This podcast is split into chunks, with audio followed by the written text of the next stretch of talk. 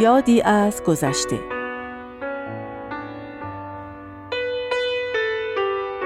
از محبت خارها گل می شود.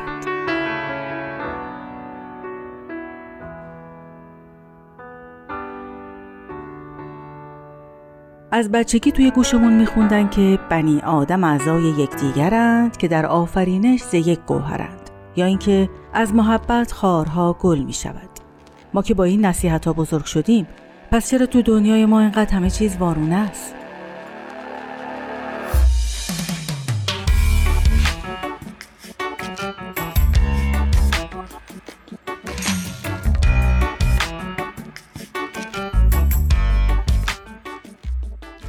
صدای فریاد اعظم خانم چنان بلند بود که انگار همینجا کنار من وایساده می‌گفت مگه تو نمی‌دونی من از اینا متنفرم؟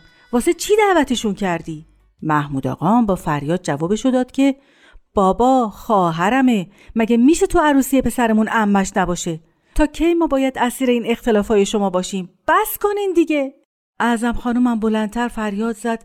اختلافای ما؟ نگه خودت خیلی میونت با شوهر خواهرت خوبه. یادت رفته کاراشونو؟ مگه خواهرت نبود طرفداری شوهرشو می‌کرد؟ حالا طرز رفتارش با من که دیگه بماند. من طاقت دیدن اینا رو دوباره ندارم. تو عروسی یا جای من یا جای اینا.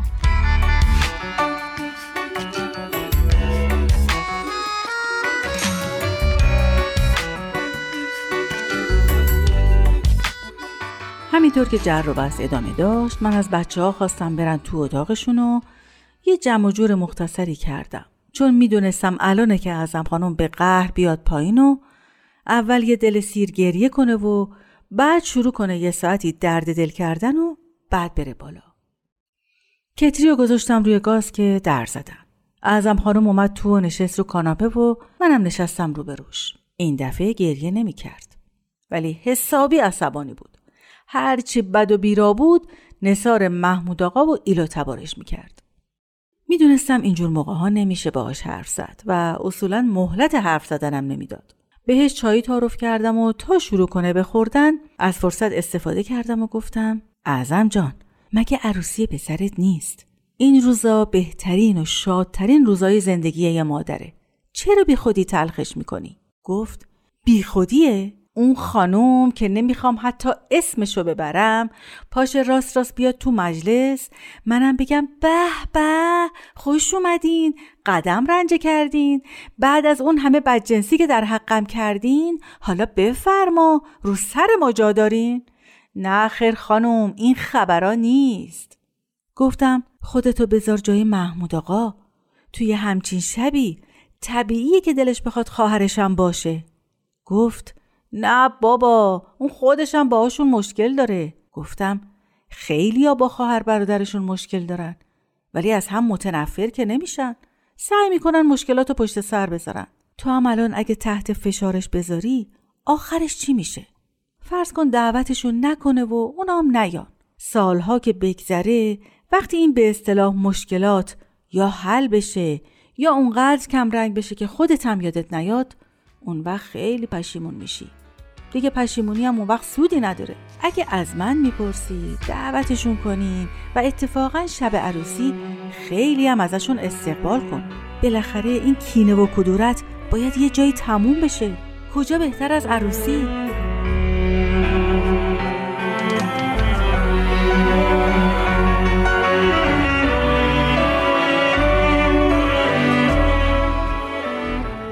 اون روز خیلی با هم صحبت کردیم.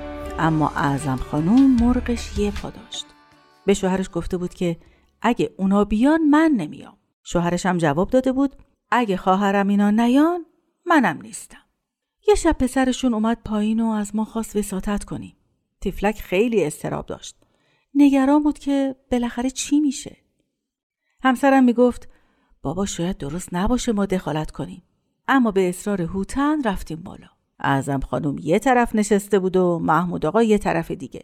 عروسشون هم یه گوشه کس کرده بود و مثل بید میلرزید. من گفتم هوتن جان پاشو پاشو نامزد تو برد و ببر بیرون یه کمی بگردین هواتون عوض شه. نگران این چیزا نباشین. وقتی اونا رفتن همسرم گفت خوب سرمشقی به جوونا میدین آفرین واقعا. من از لحنش تعجب کردم و یه اشارهی بهش کردم ولی دست بردار نبود. گفت اگه فردا عروستون به هر بحانه ای نخواست با شما رفت آمد کنه گله گذاری نکنینا. خود کرده را تدبیر نیست. همین الان دارین مجوزش رو صادر می‌کنین. محمود آقا فوری گفت به این خانم بگین. من نمی‌دونم این چه نفرتیه که از فامیل من داره. ازم خانم گفت حالا نه که تو به فامیل من از گل نازکتر نمیگی. دیدم چقدر تحویلشون می‌گیری. به خدا قسم سال تا سال سراغشون رو نمی‌گیره. مگه من بگم پاشو بریم؟ محمود آقا گفت باز اقلا من وقتی تو میگی بریم را میفتم میام. تو چی؟ چند سال قطع رابطه کردی؟ کلا. من گفتم می‌دونم چه شرایط سختی داریم. این که آدم خودش راضی کنه اینجور از دیگران بیزار بشه اصلا آسان نیست. طبیعت ما انسان ها با عشق و محبت خلق شده. اینکه آدم تمام سعیش رو بکنه برخلاف این طبیعت رفتار کنه حتما خیلی رنج آوره. اعظم خانم رو به من کرد و گفت الان داری کنایه می‌زنی یا؟ حواسم هست. بعدشم من چی چی اون خانم رو دوست داشته باشم؟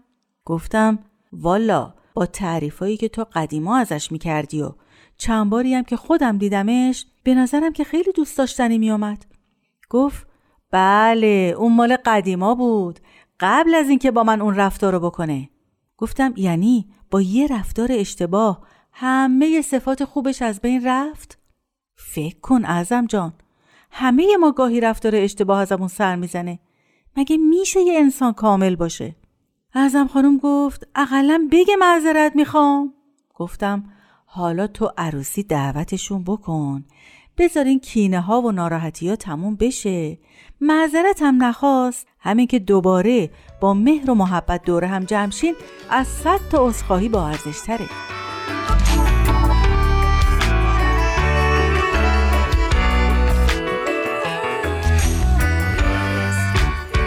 دو هفته بعد تو مجلس عروسی وقتی امه داماد وارد شد عروس و داماد و فامیلای نزدیک نفسشون تو سینه حبس شد. امه جان اول رفت سمت اعظم خانم. چند ثانیه همدیگر رو نگاه کردن.